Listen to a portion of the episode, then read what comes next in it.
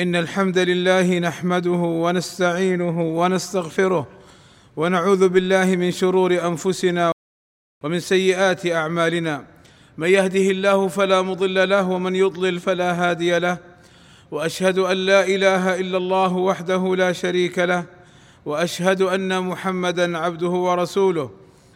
ألا وإن أصدق الكلام كلام الله وخير الهدي هدي محمد صلى الله عليه وسلم. وشر الأمور محدثاتها وكل محدثة بدعة وكل بدعة ضلالة وكل ضلالة في النار. أما بعد فاتقوا الله عباد الله وراقبوه في أقوالكم وأعمالكم فإنها محصية ومسجلة علينا. عباد الله أمر الله ورسوله صلى الله عليه وسلم بصلة الأرحام والأرحام هم الأقارب نسبا من جهة الأم ومن جهة الأب. فالآباء والأمهات والأجداد والأولاد وأولادهم ما تناسلوا. ثم الأقرب فالأقرب من الإخوة والأخوات وأولادهم. والأعمام والعمات وأولادهم. والأخوال والخالات وأولادهم. أما أقارب الزوجة فهم بالنسبة لزوجها أصهار وليسوا بأرحام.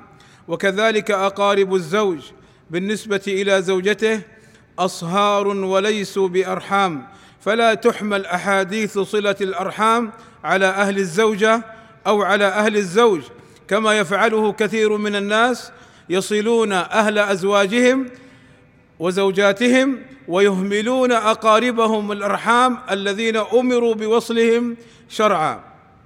وأما تسمية أهل الزوجة أو الزوج بالأرحام فهذا عرف للناس وليس عرفا شرعيا. وقد جاءت أحاديث كثيرة جدا في الأمر بصلة الأرحام. قال صلى الله عليه وسلم من كان يؤمن بالله واليوم الآخر فليصل رحمه. وصلة الأرحام سبب في الرزق وزيادة العمر.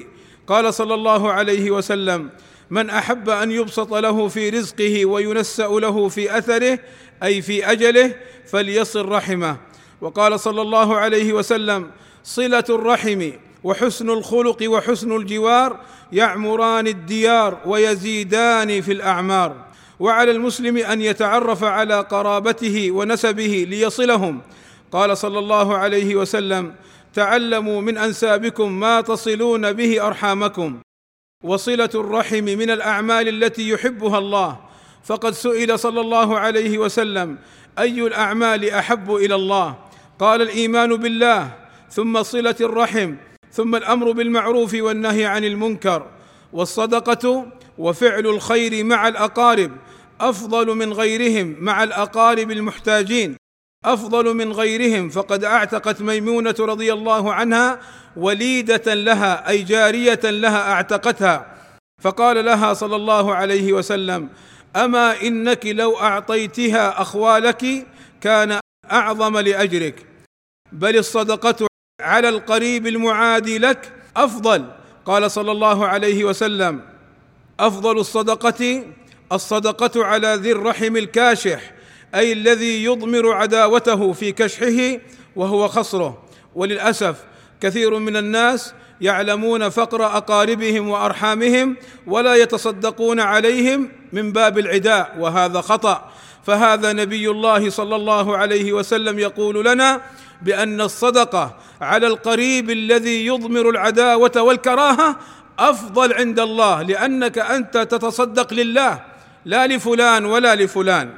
ومن أذنب فمن أبواب التوبة صلة الرحم.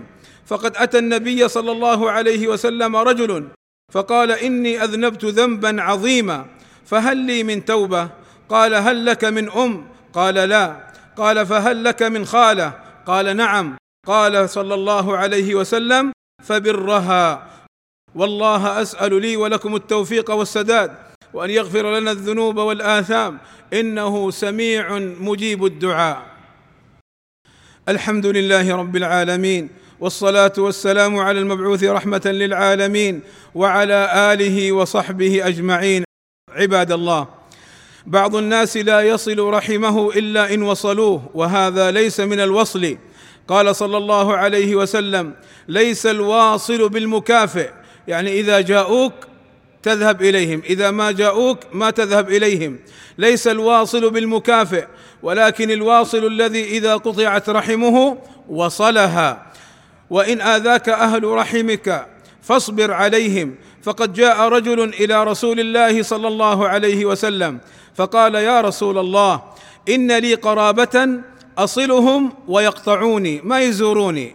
وأحسن إليهم ويسيئون إلي وأحلم عليهم ويجهلون علي. فقال صلى الله عليه وسلم لئن كنت كما قلت فكأنما تسفهم المل وهو الرماد الحار. ولا يزال معك من الله ظهير عليهم ما دمت على ذلك. وأوصى صلى الله عليه وسلم بالرحم. قال أبو ذر رضي الله عنه أوصاني خليلي صلى الله عليه وسلم أن أصل رحمي وإن أدبرت. ووردت أحاديث كثيرة في خطورة قطيعة الرحم. قال صلى الله عليه وسلم إن الله تعالى لما خلق الخلق فلما فرغ منه قامت الرحم فأخذت بحقو الرحمن. فقال له مه؟ قالت هذا مقام العائذ بك من القطيعة. قال ألا ترضين أن أصل من وصلك وأن أقطع من قطعك؟ قالت بلى يا رب. قال سبحانه. فذاك. قال أبو هريرة اقرأوا إن شئتم فهل عسيتم إن توليتم أن تفسدوا في الأرض وتقطعوا أرحامكم؟ وقطيعة الرحم. سبب للعقوبة في الدنيا قبل الآخرة. قال صلى الله عليه وسلم ما من ذنب أجدر أن يعجل الله لصاحبه العقوبة في الدنيا مع ما يدخر له في الآخرة من البغي وقطيعة الرحم. وسئل صلى الله عليه وسلم أي الأعمال أبغض إلى الله؟ قال الإشراك بالله ثم قطيعة الرحم ثم الأمر بالمنكر والنهي عن المعروف. وقال صلى الله عليه وسلم إن أعمال بني آدم تعرض كل خميس ليلة الجمعة فلا يقبل عمل قاطع رحم. عباد الله إن صلة الرحم تكون بالزيارة لهم أو بالاتصال بهم وتكون بالهدايا والصدقة عليهم إن كانوا محتاجين والعطف عليهم ولين الجانب وبشاشة الوجه والإكرام والاحترام وإعانتهم وكل ما يتعارف الناس من صلة. فالواجب على المسلم أن يعتني بالرحم وأن يصل أرحامه وأن يحسن إلى أرحامه وقراباته. عباد الله إن الله وملائكته يصلون على النبي. يا أيها الذين آمنوا صلوا عليه وسلموا تسليما. اللهم صل على محمد وأزواجه وذريته كما صليت على آل إبراهيم. وبارك على محمد وأزواجه وذريته كما باركت على آل إبراهيم إنك حميد مجيد. وارض اللهم عن الخلفاء الراشدين أبي بكر وعمر وعثمان وعلي وعن جميع أصحاب النبي صلى الله عليه وسلم. وعنا معهم بمنك وكرمك يا أكرم الأكرمين. اللهم آتنا في الدنيا حسنة وفي الآخرة حسنة وقنا عذاب النار. اللهم فرج همومنا واكشف كروبنا ويسر أمورنا. اللهم اغفر للمسلمين والمسلمات والمؤمنين والمؤمنات الأحياء منهم والأموات. اللهم وفق ولي أمرنا الملك سلمان بن عبد العزيز لما تحبه وترضاه وأصلح به العباد والبلاد واحفظه اللهم من كل سوء. ووفق اللهم ولي عهده الأمير محمد بن سلمان إلى كل خير واحفظه من كل سوء. اللهم أيدهما بتأييدك ووفقهما بتوفيقك وأعز بهما الإسلام والمسلمين. وصلى الله وسلم على نبينا محمد وعلى آله وصحبه أجمعين والحمد لله رب العالمين